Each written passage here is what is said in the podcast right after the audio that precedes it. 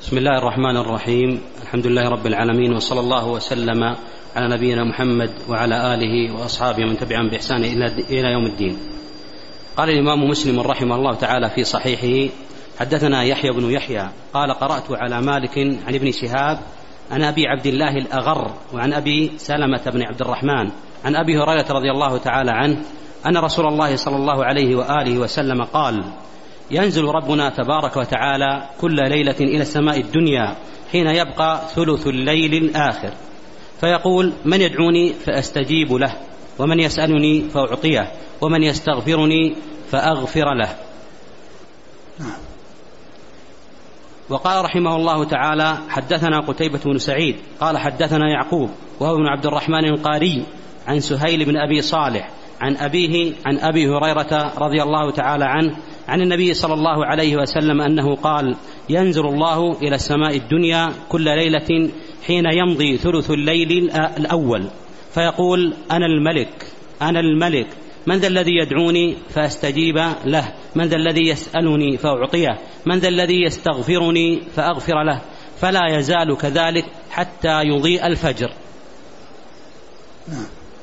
وقال حدثنا إسحاق بن منصور قال أخبرنا أبو المغيرة قال حدثنا الأوزاعي قال حدثنا يحيى قال حدثنا أبو سلمة بن عبد الرحمن عن أبي هريرة رضي الله تعالى عنه قال قال رسول الله صلى الله عليه وآله وسلم إذا مضى شطر الليل أو ثلثاه ينزل الله تبارك وتعالى إلى السماء الدنيا فيقول هل من سائل يعطى هل من داع يستجاب له هل من مستغفر يغفر له حتى ينفجر الصبح حتى ينفجر الصبح؟ وقال حدثنا حجاج بن الحجاج قال حدثنا محاضر أبو المورع قال حدثنا سعد بن سعيد قال أخبرنا ابن مرجانة قال سمعت أبا هريرة رضي الله تعالى عنه يقول قال رسول الله صلى الله عليه وآله وسلم ينزل الله في السماء الدنيا لشطر الليل أو لثلثي الليل الآخر. فيقول من يدعوني فاستجيب له أو يسألني فأعطيه. ثم يقول من يقرض غير معدوم ولا ظلوم. قال مسلم ابن مرجانة هو سعيد بن عبد الله ومرجانة أمه. قال حدثنا هارون بن سعيد الأيلي قال حدثنا ابن وهب قال أخبرنا سليمان بن بلال عن سعيد بن عن سعد بن سعيد. بهذا الإسناد وزاد ثم يبسط يديه تبارك وتعالى يقول من يقرضني من يقرض غير معدوم ولا ظلوم. قال حدثنا عثمان بن أبي شي عثمان وأبو بكر بن أبي شيبة وإسحاق إبراهيم وإسحاق بن إبراهيم الحنظلي واللفظ لابن أبي شيبة. قال إسحاق أخبرنا وقال الآخران حدثنا جرير عن منصور عن أبي إسحاق عن عن الأغر أبي مسلم. يرويه عن أبي سعيد وأبي هريرة رضي الله تعالى عنهما. قالا قال رسول الله صلى الله عليه وآله وسلم إن الله يمهل حتى إذا ذهب ثلثي الليل الأول. نزل إلى السماء الدنيا فيقول هل من مستغفر؟ هل من تائب؟ هل من سائل؟ هل من داع حتى ينفجر الفجر؟ وقال حدثناه محمد بن مثنى وابن بشار قال حدثنا محمد بن جعفر قال حدثنا شعبة عن أبي إسحاق بهذا الإسناد غير أن حديث منصور أتم وأكثر. انتهى؟ انتهى نعم. بسم الله الرحمن الرحيم الحمد لله رب العالمين وصلى الله وسلم وبارك على عبده ورسوله نبينا محمد وعلى آله وأصحابه أجمعين. أما بعد فهذه الأحاديث تتعلق بالدعاء والاستغفار في آخر الليل وذلك في وقت النزول الإلهي الذي جاء في هذه الأحاديث الكثيرة العديدة الثابتة عن رسول الله صلى الله عليه وسلم.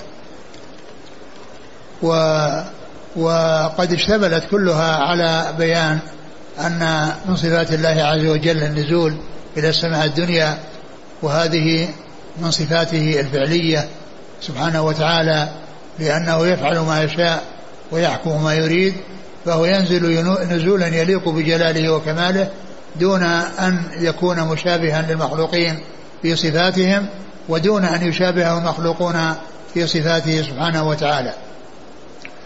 فكما أن الذات لا يعلم كنهها وكيفيتها فكذلك الصفات لا يعلم كنهها وكيفيتها.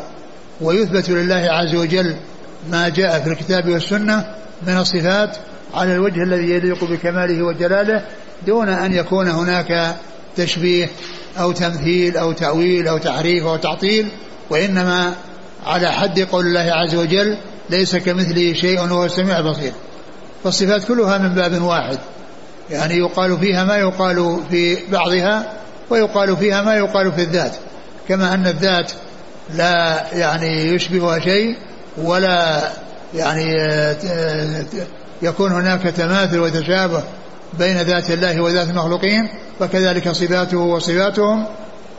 صفاته تليق بكماله وجلاله وصفاتهم تليق بضعفهم وافتقارهم وقد جاء في أكثر الأحاديث أن النزول يكون في ثلث الليل الآخر. يكون في ثلث الليل الآخر. قد جاءت الأحاديث الكثيرة في ذكر آه، ذلك وأن ذلك يستمر إلى إلى طلوع الفجر وأن ذلك يستمر إلى طلوع الفجر لأن طلوع الفجر الثاني ينتهي به الليل ويدخل فيه النهار الذي يكون فيه بدء الصيام. فالليل ثلاثة أثلاث من غروب الشمس إلى طلوع الفجر فثلثه الأخير هو الذي يكون فيه النزول من الله سبحانه وتعالى. الذي تضافرت عليه الأحاديث. وقد جاء في بعضها أنه يعني ثلث الليل الأول أنه إذا مضى ثلث الليل الأول وفسر هذا بأن الروايات الروايات التي جاءت فيها ذكر ذكر الثلث الآخر أنها يعني هي التي آه، متوافرة ومتعددة ومتضافرة. بخلاف التي جاء فيها الثلث فإن أنها وردت بقلة فيكون ما جاء فيه ذكر الكثرة الذي هو ذكر الثلث الآخر يعني يكون هو مقدم على غيره. وقيل إن المقصود من ذلك أنه يعني بعد بعد ثلث الليل الآخر الأول ومعلوم أن بعد ثلث الليل الأول يعني, يعني ليس مختصا بما يكون بعده مباشرة بل يدخل تحته ما كان بعده متأخرا عنه الذي هو الذي هو الثلث. وعلى هذا فإن الحديث متضافرة على أن ذلك يكون في آخر الليل وأنه في الثلث الأخير من الليل وأن الله عز وجل يعني يجيب دعوة من دعاه ويغفر لمن غفر له بل إن الله عز وجل يطلب من العباد أن يستغفروه وأن يدعوه وأن يعني يرجوه وأن الله عز وجل يجيب طلباتهم ويستجيب دعاءهم ويغفر آه، ذنوبهم. نعم. المتن الأسانيد. قال حدثنا يحيى بن يحيى نعم. عن مالك نعم. عن ابن شهاب عن أبي عبد الله الأغر أبي عبد الله الأغر هو سلمان الأغر. أبو عبد الله الأغر هو سلمان الأغر. نعم. عن أبي سلمة بن عبد الرحمن عن أبي هريرة. نعم. الإسناد الآخر قال حدثنا قتيبة بن سعيد عن يعقوب هو ابن عبد الرحمن القاري. إيه؟ عن سهيل بن أبي صالح عن أبيه. عن أبي هريرة. نعم. عن أبي هريرة. نعم. طيب. قالوا حدثنا إسحاق بن منصور عن أبي. عن عن إسحاق بن منصور. عن عن أبي المغيرة. ها؟ عن أبي المغيرة. عن أبي المغيرة نعم. أبي المغيرة. نعم, آه نعم. عبد القدوس.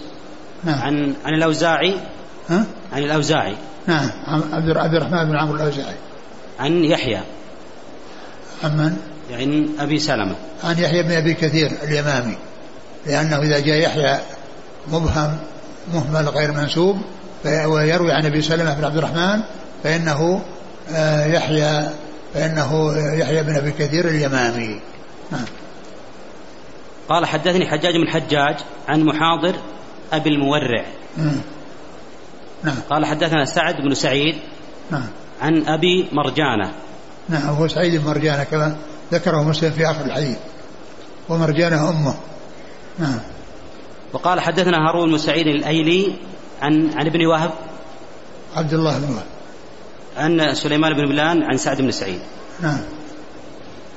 قال حدثنا عثمان وأبو بكر بن, شي... بن أبي شيبة نعم. وإسحاق بن إبراهيم الحنظلي. نعم. قال إسحاق أخبرنا وقال آخران حدثنا جرير. نعم. عن منصور. جرير بن عبد الحميد.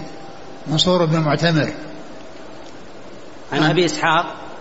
عن أبي إسحاق وهو السبيعي عمرو بن عبد الله. نعم. وقال حدثنا محمد بن مثنى وابن بشار. نعم محمد مثنى العنزي ومحمد بن بشار الملقب غندر وهذان من صغار شيوخ البخاري وهما آه، من شيوخ أصحاب الكتب الستة ومتماثلان ومتشابهان فيما فيما يتعلق بالشيوخ والتلاميذ وكذلك في البلد والزمن. نعم. عن محمد بن جعفر عن شعبة. محمد بن جعفر الملقب غندر عن شعبة بن الحجاج نعم. قوله شيخنا فلا يزال كذلك حتى يضيء الفجر. نعم. على النزول يعود أو على القول؟ النزول النزول. والقول؟ النزول على النزول والسؤال كما هو معلوم. لأن وكونه يقول من يدعوني فأغفر له يعني في من ثلث الليل الآخر إلى إلى طلوع الفجر. قال رحمه الله تعالى حدثنا يحيى بن يحيى قال قرأت على مالك عن ابن شهاب عن حميد بن عبد الرحمن عن أبي هريرة رضي الله تعالى عنه أن رسول الله صلى الله عليه وآله وسلم قال من قام رمضان إيمانا واحتسابا غفر له ما تقدم من ذنبه نعم. وقال حدثنا عبد بن حميد قال أخبرنا عبد الرزاق قال أخبرنا معمر عن الزهري عن أبي سلمة عن أبي هريرة رضي الله تعالى عنه قال كان رسول الله صلى الله عليه وآله وسلم يرغب في قيام رمضان من غير أن يأمرهم فيه بعزيمة فيقول من قام رمضان إيمانا واحتسابا غفر له ما تقدم من ذنبه فتوفي رسول الله صلى الله عليه وآله وسلم والأمر على ذلك. ثم كان الأمر على ذلك في خلافة أبي بكر رضي الله تعالى عنه وصدرا من خلافة عمر رضي الله تعالى عنه على ذلك. ثم وق... ذكر هذه الأحاديث المتعلقة بفضل قيام رمضان. وقيام رمضان آه، يقال له التراويح وقد جاء ذلك عن رسول الله صلى الله عليه وسلم أنه فعله في بعض الليالي ولكنه تركه خشية أن يفرض كما جاء موضحا في بعض الأحاديث.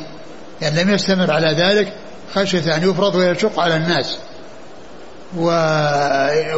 وإذا الاستحباب قد وجد وقد فعله الرسول صلى الله عليه وسلم ومعه جماعة من أصحابه في شهر رمضان في بعض الليالي ولكنه لم يستمر على ذلك معهم خشية أن يفرض عليهم فيشق عليهم.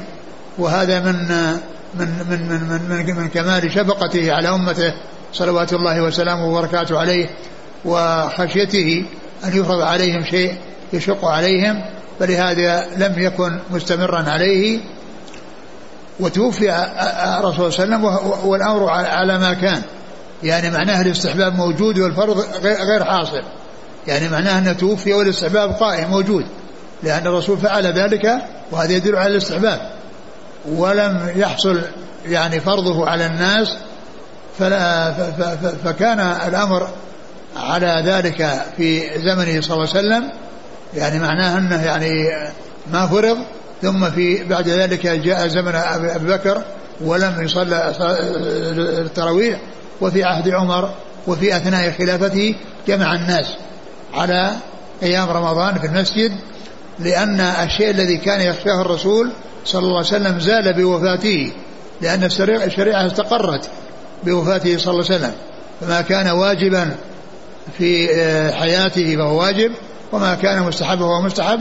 وبعد وبعد وفاته انقطع الوحي ولم يكن هناك تشريع فاستقرت الشريعة على ما كان عليه الأمر قبل وفاته صلى الله عليه وسلم. وكان شريعته كاملة لا نقص فيها فالاستحباب ثابت والوجوب لم يثبت. الاستحباب ثابت والوجوب لم يحصل وإنما كان الرسول صلى الله عليه وسلم ترك الفعل هذا المندوب مع أصحابه خشية أن يفرض إذا عمر رضي الله عنه فعل أمرا جاءت الشريعة باستحبابه ولم يأتي بشيء لا أساس له في السنة وإنما السنة ثابتة. في فعله بعض الليالي وترك خشية الفرض. وأما كونه لم يفعل في خلافة أبي بكر بل أن مدته وجيزة وكان سنتين وأشهرا وأيضا كان يعني مشتغلا بالفتوح وقتال المرتدين الذين خرجوا من الدين بعد وفاته صلى الله عليه وسلم. فلم يحصل شيء من إحياء هذه السنة في حياته في حياة أبي بكر. وإنما حصل ذلك في خلافة عمر رضي الله عنه وأرضاه. نعم. وقال من قام رمضان إيمانا واحتسابا كان صلى الله عليه وسلم يأمر يعني يرغب فيه دون عزيمة.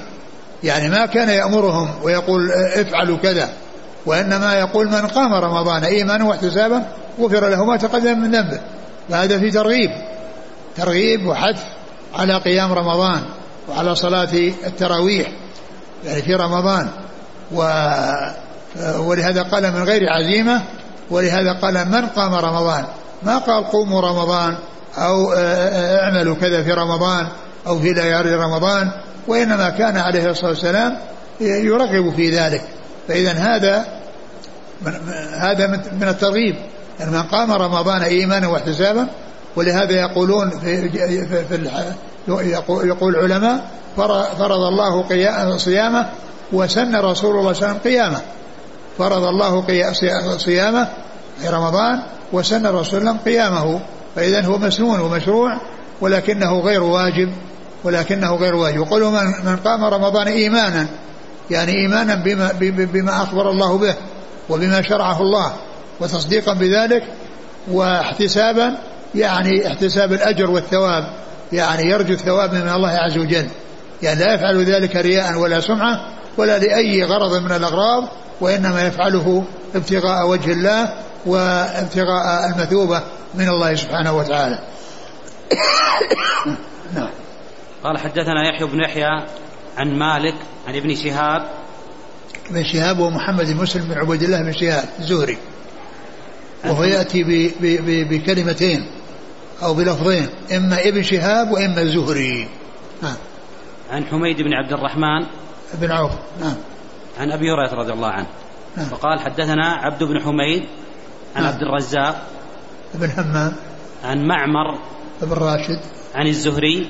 نعم. عن أبي سلمة. نعم. عن أبي هريرة رضي الله عنه. نعم. قال وحدثني زهير بن حرب. قال حدثنا معاوية معاذ بن هشام. قال حدثني أبي عن يحيى بن أبي حدثنا قال حد وقال بن حرب. حدثني زهير بن حرب. نعم. قال حدثنا معاذ بن هشام. نعم. قال حدثني أبي عن يحيى بن أبي كثير.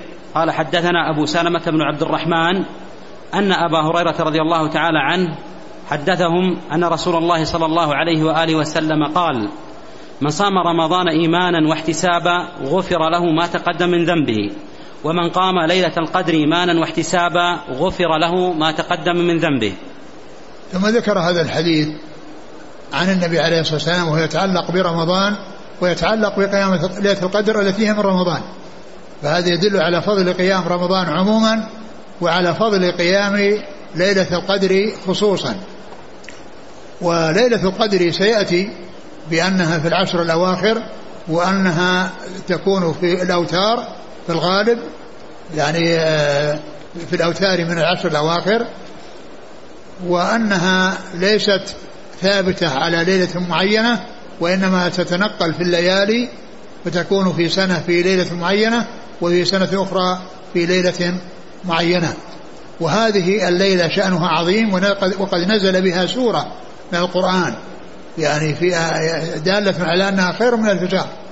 دالة على أنها خير من ألف شهر فهي ليلة هي أعظم الليالي على الإطلاق أو أفضل الليالي على الإطلاق لأنها خير من ألف شهر كما جاء في هذه السورة الكريمة.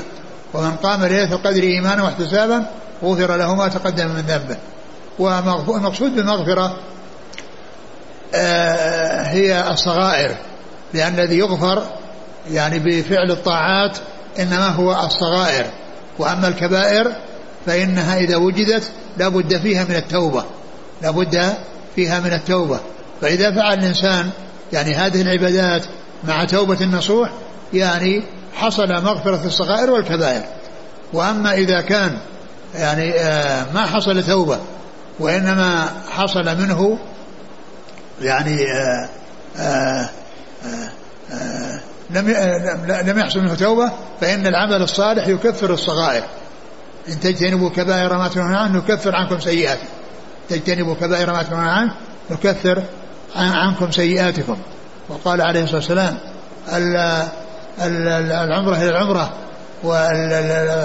والصلوات الخمس والجمعة الجمعة الجمعة والعمرة إلى العمرة مكفرات ما بينهن ورمضان إلى رمضان مكفرات ما بينهن ما اجتنبت الكبائر. يعني أن أن أن مغفرة الذنوب آه، الصغيرة بالأعمال الصالحة إنما هو بشرط اجتناب الكبائر. أما الكبائر إذا وجدت فإنه لا بد من التوبة منها. قال حدثنا زهير بن حرب نعم. عن معاذ بن هشام. الدستوائي نعم. آه عن أبيه هشام بن أبي هشام الدستوائي نعم عن يحيى بن أبي كثير عن نعم. أبي سلمة بن عبد الرحمن عن نعم. أبي هريرة رضي الله نعم. عنه وقال رحمه الله تعالى حدثني محمد بن رافع قال حدثنا شبابة قال حدثني ورقاء عن أبي الزناد عن أبي الأعرج عن أبي هريرة رضي الله تعالى عنه عن, عن أبي الزناد عن عن الأعرج نعم عن أبي هريرة رضي الله تعالى عنه عن النبي صلى الله عليه وآله وسلم قال من يقم ليلة القدر فيوافقها. وراه قال إيمانا واحتسابا غفر له. ثم ذكر هذا الحديث ومعنى الذي قبله من قام ليلة القدر فيوافقها يعني أنه يحصل أنه وافقها وذلك بحصول شيء يعني يدل على أنها ليلة القدر بأن يكون يعني هناك رؤيا أو غير ذلك حصلت له أو أو يعني آه، آآ آه، هذا هو المقصود بالموافقة. والإنسان معلوم أنه اذا إذا قام الليالي العشر من أولها إلى آخرها فإن ليلة القدر واحدة منها. فإذا كان يجتهد بالأعمال الصالحة في أيام العشر من أولها إلى آخرها فإنه يكون بذلك مدركا ليلة القدر وعبد الله عز وجل ودعاه واستغفره في ليلة القدر لأنها واحدة واحدة من من ليال عشر. وقد كان جاء ما يدل على أنها تكون في الغالب 27 وقد جاء في السنة أنها حصلت في زمن الرسول صلى الله عليه وسلم في ليلة 21 نعم. قال حدثنا محمد بن رافع نعم. عن شبابه. بن سوار. عن ورقاء. نعم. عن أبي الزناد. أبي الزناد عبد الله بن ذكوان. عبد الله بن ذكوان وهو وهو أبو عبد الرحمن وكنيته أبو الزناد. لأن أبو الزناد كنية على صيغة الكنية. لقب على صيغة الكنية. ليس كنية له بل كنيته أبو عبد الرحمن. وإنما أبو الزناد لقب له مثل أبو هريرة. هو, هو لقب. نعم. عن الأعرج. وهو عبد الرحمن بن هرمز. عن أبي هريرة رضي الله تعالى عنه. نعم. فيوافقها هل يشترط أن يكون أن يعلم أن هذه ليلة القدر؟ والله يعني على, على كل إذا حصل هذا لا شك أن هذا هو التمام. ولكنه إذا اجتهد في العشر فهو إن شاء الله مدرك لها. يعني الأجر لا يتوقف على العلم. نعم. الأجر لا يتوقف على العلم بها. الحديث يعني ورد في ذكر الموافقة وبعض الأحاديث جاءت بدون بدون ذكر الموافقة. وعائشة رضي الله عنها سألت الرسول قالت إن وافقت ليلة القدر ماذا أقول؟ قال قول اللهم إنك عفو تحب العفو فاعف عني.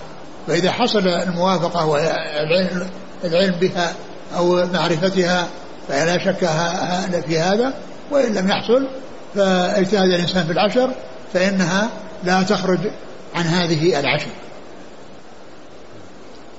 قال رحمه الله تعالى حدثنا يحيى بن يحيى قال قرأت على مالك عن ابن شهاب عن عروة عن عائشة رضي الله تعالى عنها أن رسول الله صلى الله عليه وآله وسلم صلى في المسجد ذات ليلة فصلى بصلاته ناس ثم صلى من القابلة فكثر الناس ثم اجتمعوا من الليلة الثالثة أو الرابعة فلم يخرج إليهم رسول الله صلى الله عليه وآله وسلم فلما أصبح قال قد رأيت الذي صنعتم فلم يمنعني من الخروج إليكم إلا أني خشيت أن تفرض عليكم. قال وذلك في رمضان.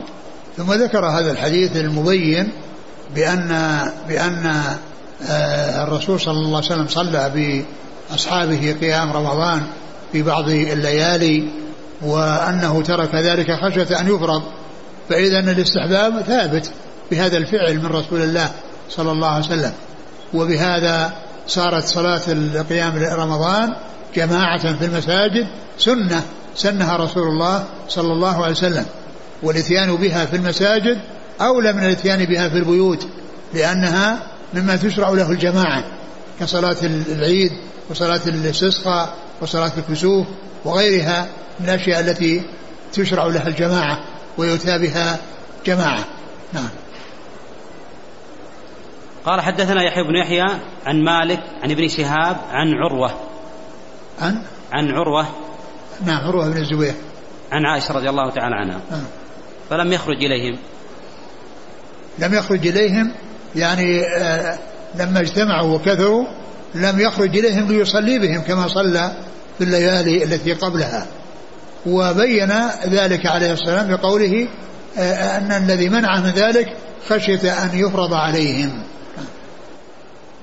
وقال حدثني حرملة بن يحيى قال أخبرنا عبد الله بن وهب قال أخبرني يونس بن يزيد عن ابن شهاب قال أخبرني عروة بن الزبير أن عائشة رضي الله تعالى عنها أخبرته أن رسول الله صلى الله عليه وآله وسلم خرج من جوف الليل فصلى في المسجد فصلى رجال بصلاته فأصبح الناس يتحدثون بذلك فاجتمع أكثر منهم فخرج رسول الله صلى الله عليه وآله وسلم في الليلة الثانية فصلى فصلوا بصلاته فأصبح الناس يذكرون ذلك فكثر أهل المسجد من الليلة الثالثة فخرج فصلوا بصلاته فلما كانت الليلة الرابعة عجز المسجد عن أهله فلم يخرج إليهم رسول الله صلى الله عليه وآله وسلم فطفق رجال منهم يقولون الصلاة فلم يخرج إليهم رسول الله صلى الله عليه وآله وسلم حتى خرج لصلاة الفجر فلما قضى الفجر أقبل على الناس ثم تشهد فقال أما بعد فإنه لم يخف علي شأنكم الليلة ولكني خشيت أن تفرض عليكم صلاة الليل فتعجزوا عنها. ثم ذكر حديث عائشة رضي الله عنها وهو مثل الذي قبله إلا أن فيه الجزم بالثالثة بالثالثة. وهناك يعني الحديث يقول الثالثة أو الرابعة. ثالثة أو رابعة شك. وهنا يعني فيه الجزم بحصول آه، الحديث لفظه إيش لفظه؟ قال قال ثم اجتمعوا من الليلة الثالثة أو الرابعة فلم يخرج إليهم. هذا الأول والثاني؟ الثاني قال فكثر أهل المسجد من الليلة الثالثة فخرج فصلوا بصلاته. نعم. فلما كانت الرابعة عجز المسجد عن أهله. نعم يعني هناك ذكر الشك يعني بين الثالثة والرابعة وهذا فيه ال ال يعني ذكر أن, أن, الثلاث محققة وأما الرابعة فهي التي حصل فيها يعني التي حصل فيها عدم الخروج من رسول الله صلى الله عليه وسلم. والرواية السابقة فيها أن الشك بين الثالثة أنه يعني أنه أنهم انتظروا خروجه في الثالثة أو الرابعة. لكن هذه الرواية الثانية تبين أن الثالثة قد حصلت وأن أن الرسول خرج وصلى بهم ولكن التي لم يخرج فيها هي الرابعة؟ إذا ثبت أنه صلى بهم ثلاث ليالي ولم يخرج في الرابعة وقد امتلأ المسجد وكثر الناس وأخبر بعضهم بعضا وصاروا يقولون الصلاة يعني يريدون أن ينبهوه يعني حتى يخرج إليهم يصلي بهم فلم يخرج حتى طلع لصلاة الفجر. وبعد السلام قال إني لم يخفى علي ما, ما أنتم عليه ولكني خشيت أن يفرض عليكم ف ف فلم يحصل منه الخروج إليهم صلوات الله وسلامه وبركاته عليه. قال حدثني حرملة بن يحيى عن عبد الله بن وهب, بن وهب آه. عن يونس بن يزيد. يونس بن يزيد الأيلي. عن ابن شهاب. نعم. عن عروة بن الزبير. نعم. أن عائشة. نعم. هل ورد في الروايات شيخنا عدد الصلاة على الركعات؟ التي صلاها النبي صلى الله عليه وسلم في ثلاثة الأيام. ما ورد لكنه جاء عن عائشة رضي الله عنها أن الرسول ما كان يزيد في رمضان ولا غيره على 11 ركعة. وهنا ما جاء ذكر عدد الصلوات التي آه، حصلت في هذه الليالي الثلاث ولكن الذي جاء عن عائشة أنه ما كان يزيد في رمضان ولا في غيره على 11 ركعة. وسيأتي للمصنف يعني ذكر الأحاديث التي فيها آه، عدد الصلوات أو عدد الركعات التي كان يركعها رسول الله صلوات نعم. الله وسلامه وبركاته عليه. ولكنه ما جاء عنه يعني شيء يحدد بالقول بل جاء ما يدل على أن على أن صلاة الليل مثنى مثنى وإذا خشي الصبح أتى بركعة توتر ما مضى. فإذا الأفضل أن تصلى كما صلى الرسول صلى الله عليه وسلم وإذا رؤي من المصلحة ومن الفائدة للناس أن تخفف الركعات وتخفف القراءة فيها ويزاد في العدد فإن ذلك لا بأس به ولا مانع منه لقوله صلى الله عليه وسلم صلاة الليل مثنى مثنى فإذا خشى أحدكم الصبح أتى بركعة توتر ما مضى.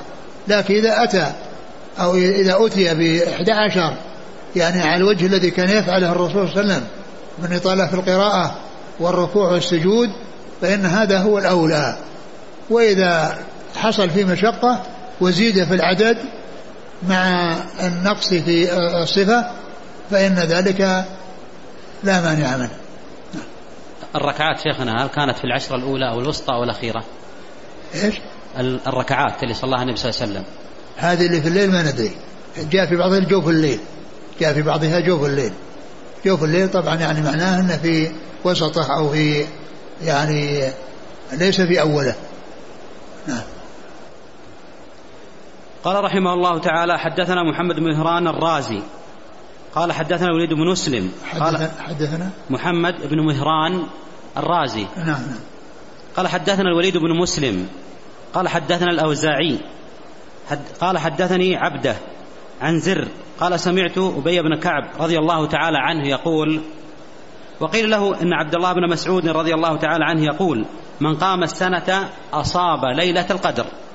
فقال أبي رضي الله تعالى عنه والله الذي لا إله إلا هو إنها لفي رمضان يحلف ما يستثني والله إني لا أعلم أي ليلة هي هي الليلة التي أمرنا بها رسول الله صلى الله عليه وآله وسلم بقيامها هي ليلة صبيحة سبعة وعشرين وأمرتها أن تطلع الشمس في صبيحة يومها بيضاء لا شعاع لها.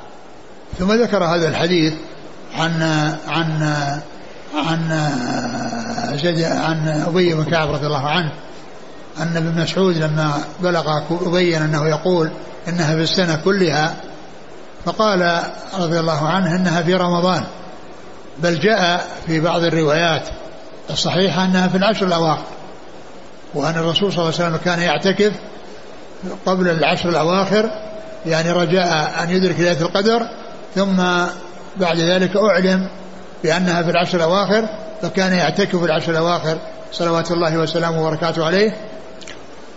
بعد أن اعتكف العشر الوسط أمر الناس بأن بأن يستمروا في اعتكافهم وقال إنه رأى أنه يسجد في صبيحتها بماء وطين فرؤي في صبيحة 21 وهو يسجد بماء وطين وأثر الماء في جبهته بعدما خر وجد حصل مطر وخر السقف وصار في مصلاة ماء مصلاة ماء ولما انصرف إلى الناس وإذا أثر الطين والماء في جبهته صلى الله عليه وسلم فكانت في تلك السنة في ليلة القدر ليلة إحدى ليلة إحدى وعشرين.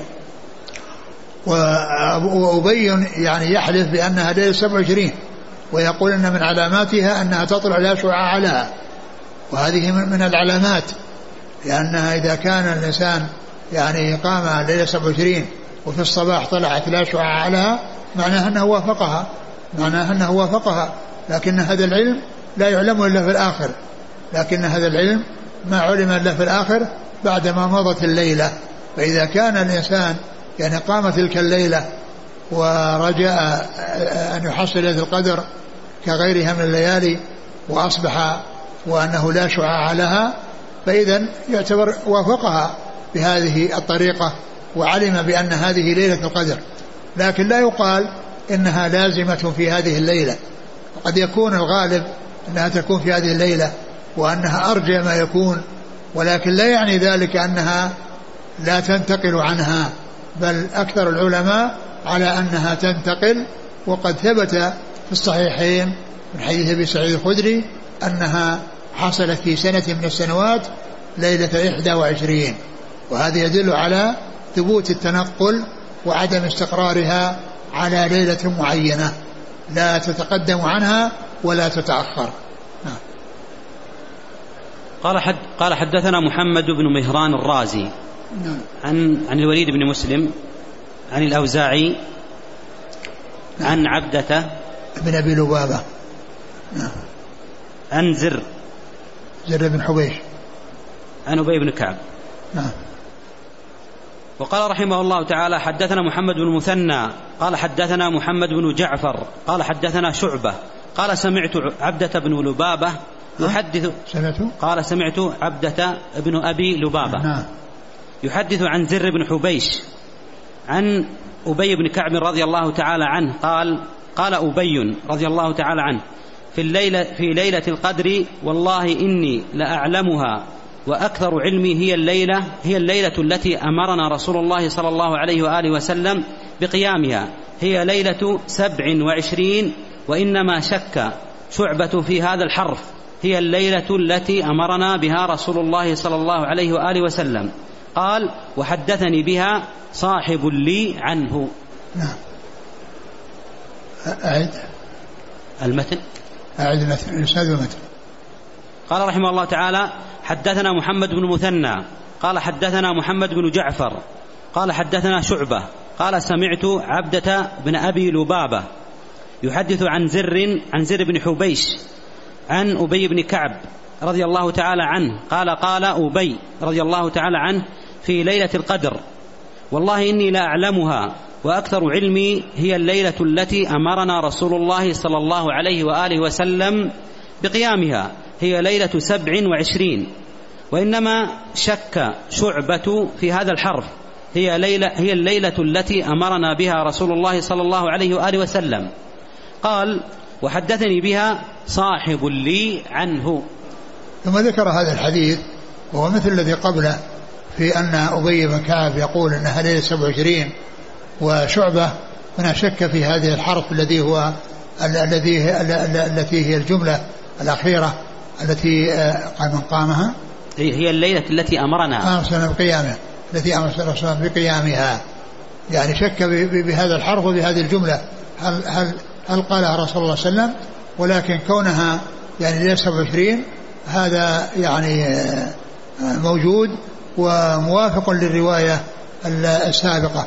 وقال إنه حدثه آه، صاحب له عن عنه بذلك وقال وقال وحدثني بها صاحب لي عنه. نعم يعني آه، شعبة يروي عن من هو في الإسناد عن أبي لبابة عن عبدة. نعم نعم. عن عبدة بن أبي لبابة نعم. عن أبي؟ عن زر. عن, عن زر. نعم. عن أبي. أي نعم يعني وقد حدثني صاحب صاحب.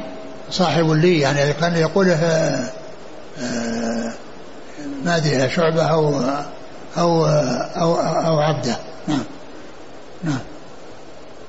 طيب.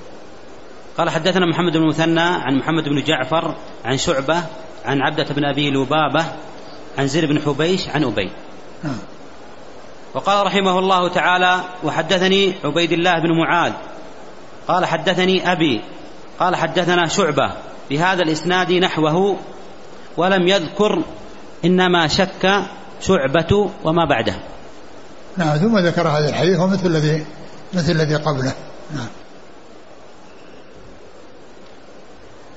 قال رحمه الله تعالى حدثني عبد حدثني عبد الله بن هشام بن هاشم بن حيان العبدي. قال حدثنا عبد الرحمن يعني بن مهدي.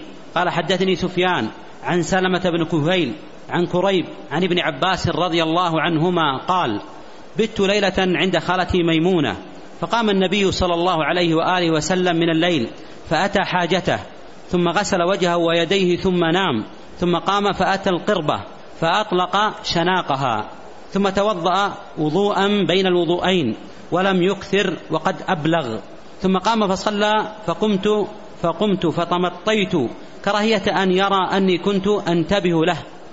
فتوضأت فقام فصلى فقمت عن يساره عن يساره فأخذ بيدي فأدارني عن يمينه. فتتامت صلاة رسول الله صلى الله عليه وآله وسلم من الليل ثلاث عشرة ركعة ثم اضطجع فنام حتى نفخ وكان إذا نام نفخ. فأتى بلال رضي الله تعالى عنه فآذنه بالصلاة فقام فصلى ولم يتوضأ.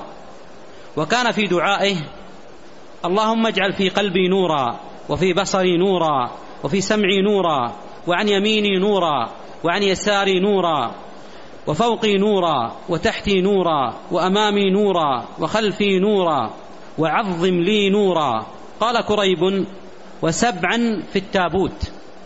فلقيت بعض ولد العباس رضي الله تعالى عنه فحدثني بهن فذكر عصبي ولحمي ودمي وشعري وبشري وذكر خصلتين.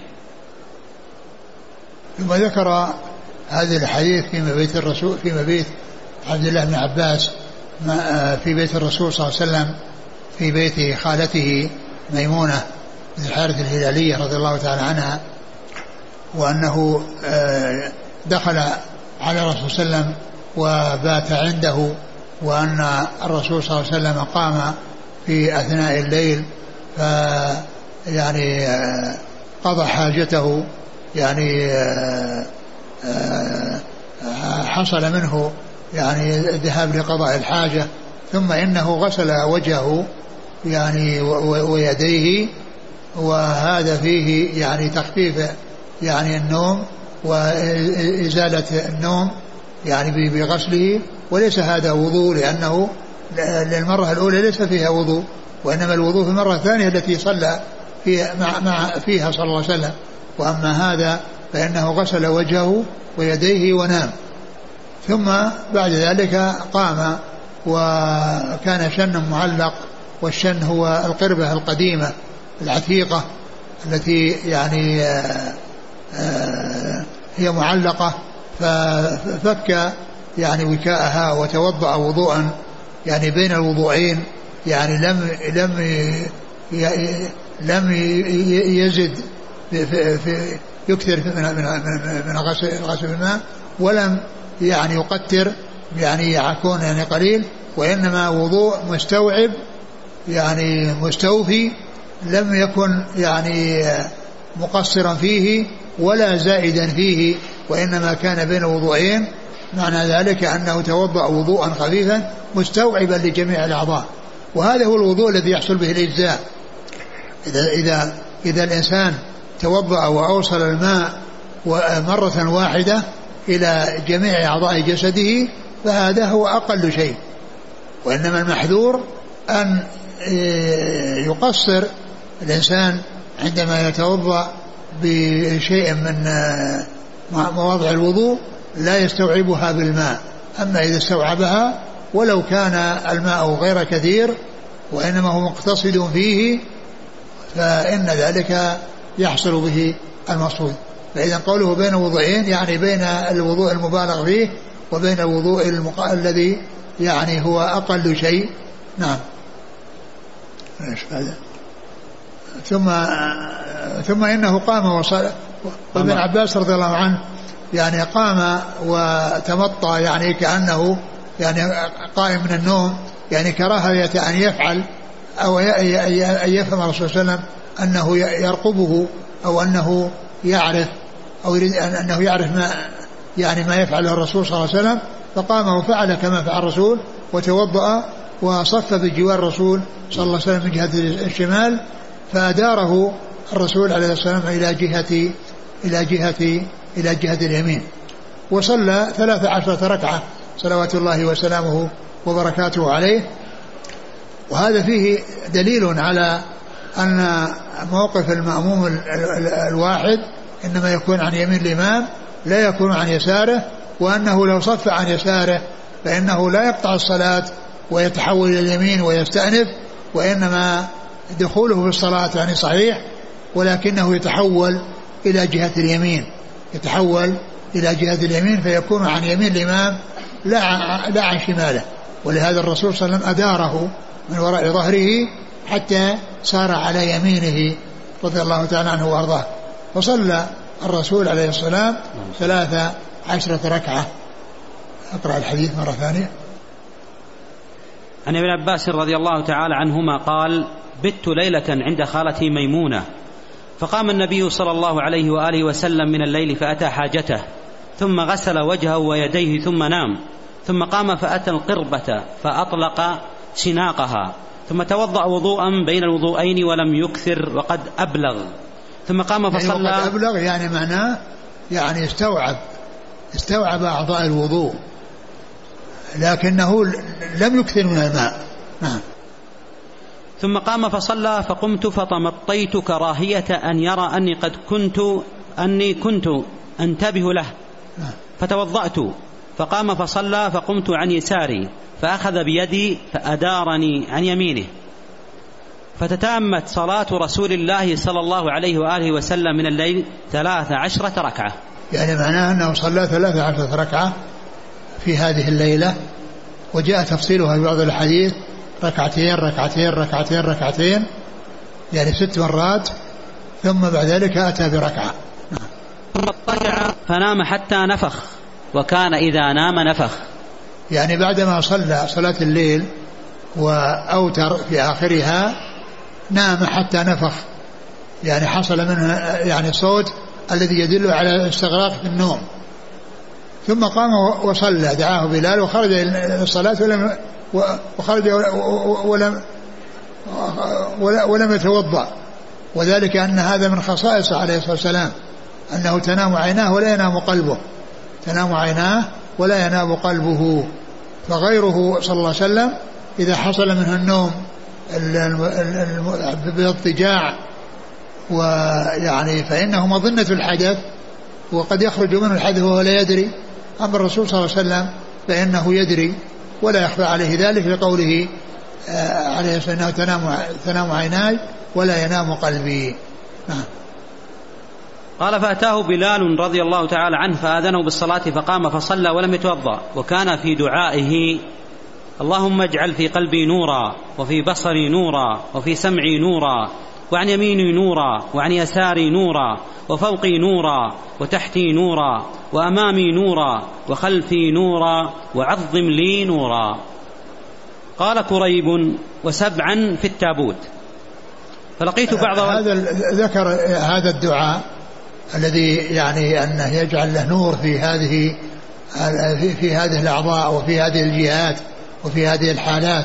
قال وسبعا في التابوت. قيل المقصود بالتابوت هو القلب وأن يعني أنها يعني في آه، آه، في, في, في قلبه ولكنه نسيها. ولكنه نسيها. نعم.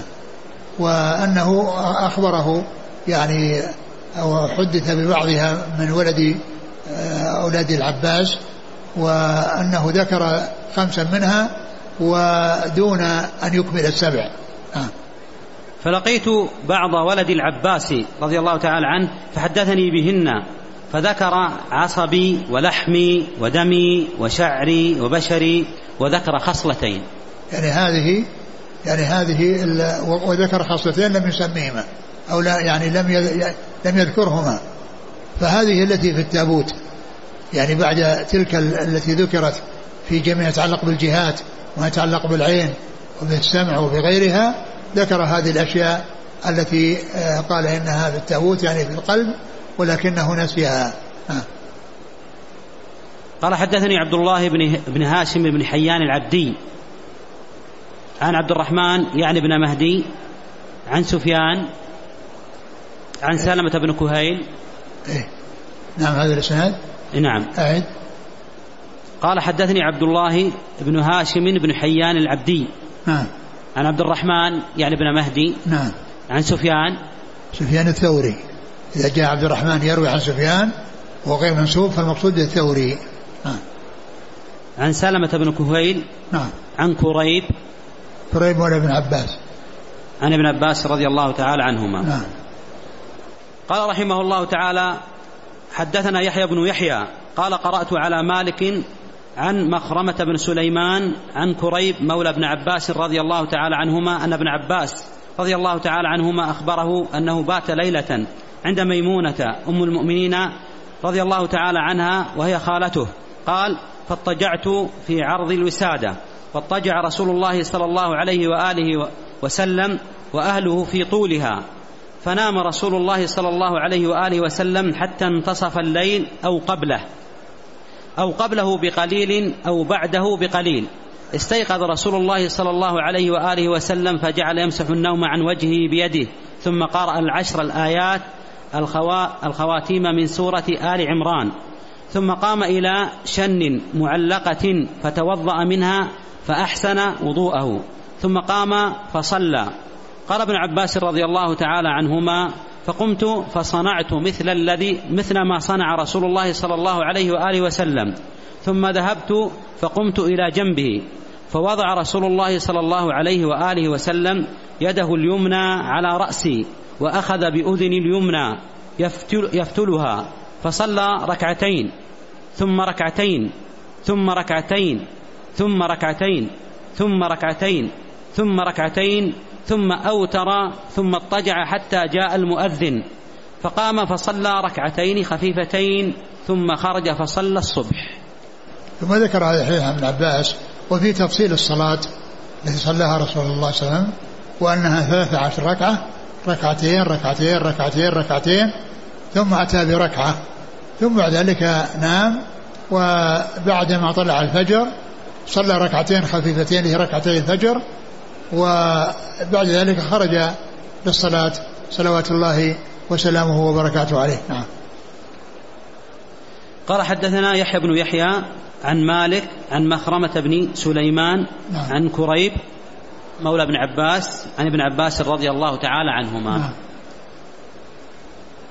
قال رحمه الله تعالى وحدثني محمد بن سلمة المرادي قال حدثنا عبد الله بن وهب عن عياض بن عبد الله الفهري عن مخرمة بن سليمان بهذا الإسناد وزاد ثم عمد إلى شجب من ماء فتو فتسوك. نعم.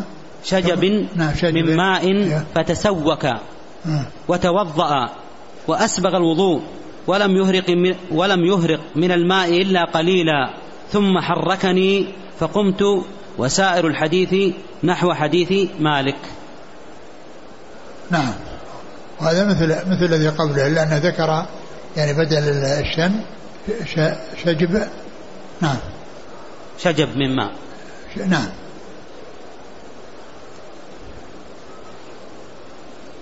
شجب شيخنا؟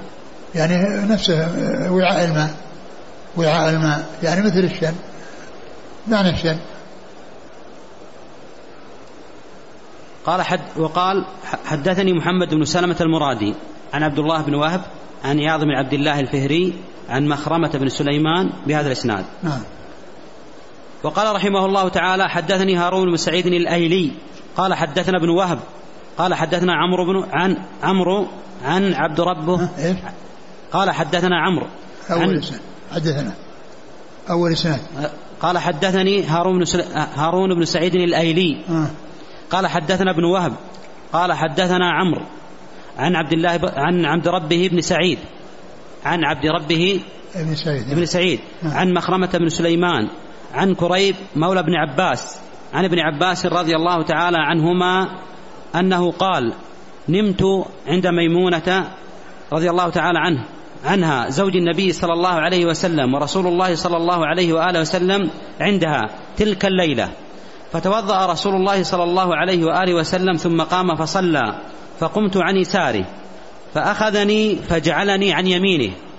فصلى في تلك الليلة ثلاث عشرة ركعة. ثم نام رسول الله صلى الله عليه وآله وسلم حتى نفخ. وكان إذا نام نفخ ثم أتى المؤذن فخرج فصلى ولم يتوضأ. قال عمرو فحدثت به بكير بن, الأشج بن الأشج. فحدثت به بكير بن الأشج فقال حدثني كريب بذلك. ثم ذكر هذا الحديث عن العباس من طريق أخرى وهو مثل مثل ما تقدم. نعم. قال حدثني هارون بن سعيد الأيلي آه. عن ابن وهب آه. عن عمرو. عمرو عمرو بن الحارث. نعم. عن عبد ربه بن سعيد.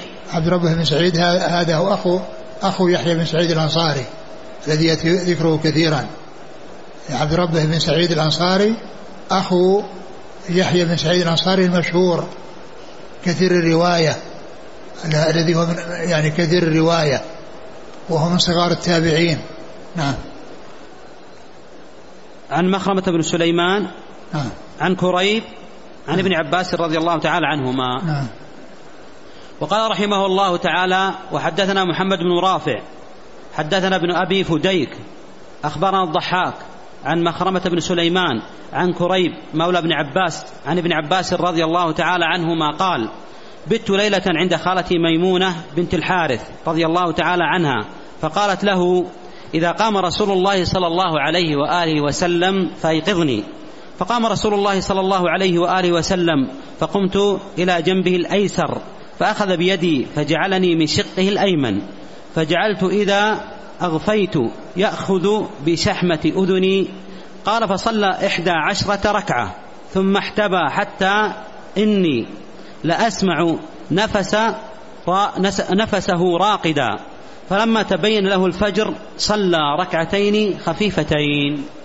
ثم ذكر هذا الحديث عن عباس في قصة مبيته عند خالته ميمونة وأنه صلى مع الرسول صلى الله عليه وسلم وأنه يعني آه، أداره عن يمينه وأنه يعني جعل يعني يفتل شحمة أذنه يعني يحركها يعني كأنه يعني ينبهه كأن فيه نعاس و يعني ف آه، آه، في آخر الحديث؟ قال فجعل فجعلني من شقي الأيمن فجعلت إذا أغفيت يأخذ شحمة أذني. يعني أغفيت يعني كأنه يحصل له يعني نعاس نعم. فصلى إحدى عشرة ركعة. يأخذ بشحمة أذني.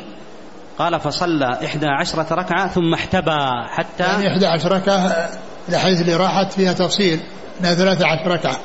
فيمكن أن يكون يعني أن الركعتين التي لم تذكر في هذا الحديث مع أن الحديث واحد والقصة واحدة وليلة معينة والروايات كثرت لنا ثلاثة عشر ركعة فيكون يعني معنى ذلك أن أنه جاء في بعض الأحاديث أن الرسول صلى الله عليه وسلم كان يفتتح صلاة الليل بركعتين خفيفتين فيمكن أن تكون الركعتان اللتان لم تذكر في هذا الحديث هما الأوليان التي جاء ذكرها في بعض الأحاديث فيكون الثلاثة عشر مستوعبة وهذه الرواية في أحد عشر فيكون يكملها الركعتان التي كان الخفيفتان اللتان كان الرسول صلى الله عليه وسلم يفتتح بهما صلاة الليل.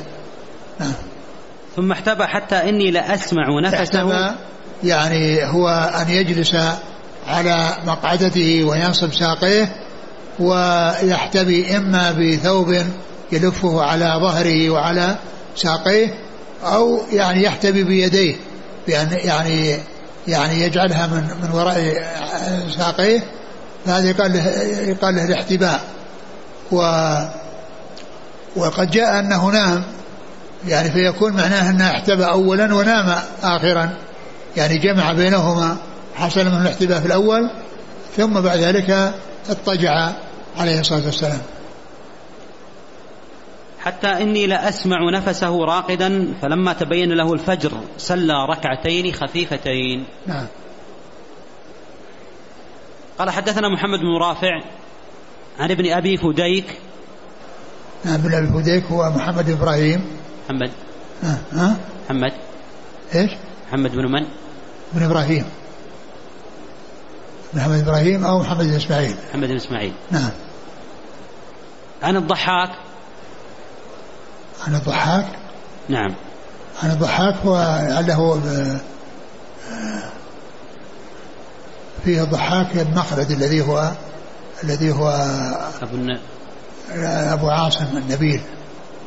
ما أدري يعني هذا الآن بينه وبينه واسطتين. مع أن الضحاك هذا من كبار شيوخه. ما أدري من هو لا نعم. ابن مزاحم؟ نعم. الضحاك بن مزاحم؟ نعم. يكون إيش؟ نشوف شيخنا في التقريب. نعم.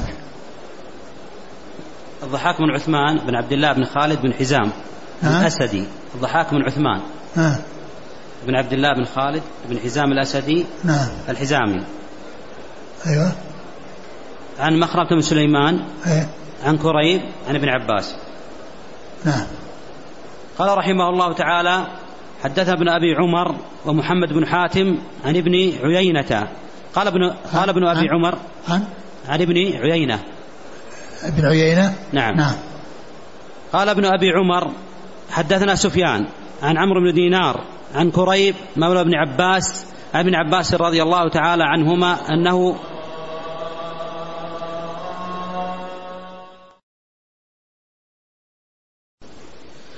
قال رحمه الله تعالى حدثنا ابن أبي عمر ومحمد بن حاتم عن ابن عيينة. قال ابن أبي عمر حدثنا سفيان عن عمرو بن دينار عن كريب مولى ابن عباس عن ابن عباس رضي الله تعالى عنهما أنه بات عند خالته ميمونة رضي الله عنها فقام رسول الله صلى الله عليه وآله وسلم من الليل فتوضأ من شن معلق معلق وضوءا خفيفا. قال وصف وضوءه وجعل يخففه ويقلله. قال ابن عباس رضي الله تعالى عنهما فقمت فصنعت مثل الذي صنع النبي صلى الله عليه وآله وسلم ثم جئت فقمت عن يساره فأخلفني فجعلني عن يمينه فصلى ثم اضطجع فنام حتى نفخ ثم أتاه بلال رضي الله عنه فآذنه بالصلاة فخرج فصلى الصبح ولم يتوضأ قال سفيان وهذا للنبي صلى الله عليه وآله وسلم خاصة. لأنه بلغنا أن النبي صلى الله عليه وآله وسلم تنام عيناه ولا ينام قلبه ثم ذكر هذا الحديث وهو مثل ما تقدم فيما يتعلق بصلاة ابن عباس مع رسول الله صلى الله عليه وسلم في الليل في بيت خالته ميمونة وأن وأن الرسول وأنه يعني صلى معه يعني هذه الصلاة وفي آخره إيش قال؟ في آخره؟ فخرج فصلى الصبح ولم يتوضأ. قبله؟ نعم. قال آه وصفه قال ثم جئت وقمت عن يساره فأخلفني فجعلني عن يمينه فصلى ثم اضطجع فنام حتى نفخ. ثم أتاه بلال رضي الله عنه فآذنه بالصلاة فخرج فصلى الصبح ولم يتوضأ. قال سفيان وهذا للنبي صلى الله عليه وآله وسلم خاصة. يعني كون كونه ينام ولا ينتقض وضوءه لأنه تنام عيناه ولا ينام قلبه. بخلاف غيره من الناس فإنهم إذا ناموا وكانوا مضطجعين آه، فإن وضوءهم ينتقض لأنه مظنة الحدث. وأما إذا كان جالسا ومتمكنا من الجلوس فإن ذلك لا يؤثر لأن الصحابة رضي الله عنهم وأرضاهم كانوا مع النبي صلى الله عليه وسلم ينتظرون الصلاة فيحصل النعاس حتى تخفق رؤوسهم. لأن إذا خفق رأسه تنبه. تنبه بخلاف المضطجع الذي هو مستغرق في النوم فإن هذا مظنة الحدث. نعم. قال حدثنا ابن أبي عمر ومحمد بن حاتم. ومحمد بن يحيى العدني المكي ومحمد بن حاتم. ومحمد بن حاتم عن ابن عيينة. سفيان بن عيينة. عن عمرو بن دينار عن كريب مولى بن عباس عن ابن عباس. نعم. قال رحمه الله تعالى حدثنا محمد بن بشار قال حدثنا محمد وهو ابن جعفر قال حدثنا شعبة عن سلمة عن كريب عن ابن عباس رضي الله تعالى عنهما قال بت في بيت خالتي ميمونة رضي الله عنها فبقيت كيف يصلي رسول الله صلى الله عليه وآله وسلم؟ قال فقام فبال ثم غسل وجهه وكفيه ثم نام ثم قام إلى إلى القربة. فأطلق شناقها ثم صب في الجفنة أو القصعة فأكبه بيده عليها ثم توضأ وضوءا حسنا بين الوضوءين ثم قام يصلي فجئت فقمت إلى جنبه فقمت عن يساره قال فأخذني فأقامني عن, عن يمينه. فتكاملت صلاة رسول الله صلى الله عليه وآله وسلم ثلاث عشرة ركعة ثم نام حتى نفخ وكنا نعرفه إذا نام بنفيخه. ثم خرج إلى الصلاة فصلى فجعل يقول في صلاته أو في سجوده اللهم اجعل في قلبي نورا وفي سمعي نورا وفي بصري نورا وعن يميني نورا وعن شمالي نورا وأمامي نورا وخلفي نورا وفوقي نورا وتحتي نورا واجعل لي نورا أو قال واجعلني نورا.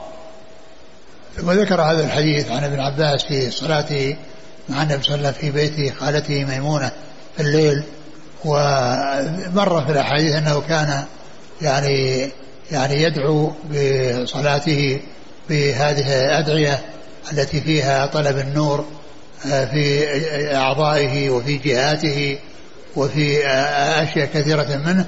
وهذا الحديث فيه أن هذا الدعاء يقال به يقال عند الخروج إلى الصلاة كما أنه يتابع في صلاة الليل يتابع عند الخروج إلى الصلاة. نعم. قال حدثنا محمد بن بشار عن محمد هو ابن جعفر عن شعبة عن سلمة. بن كهيل نعم. عن كريب عن ابن عباس رضي الله تعالى عنهما. نعم.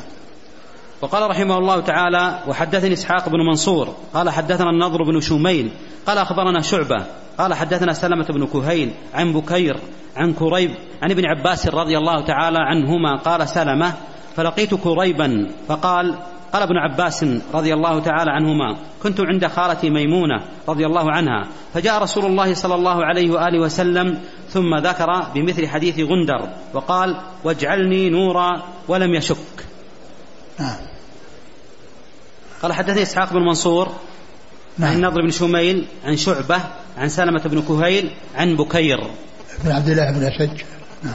عن كريب عن ابن عباس. وقال رحمه الله تعالى وحدثنا أبو بكر بن أبي شيبة وهناد, وهناد بن السري.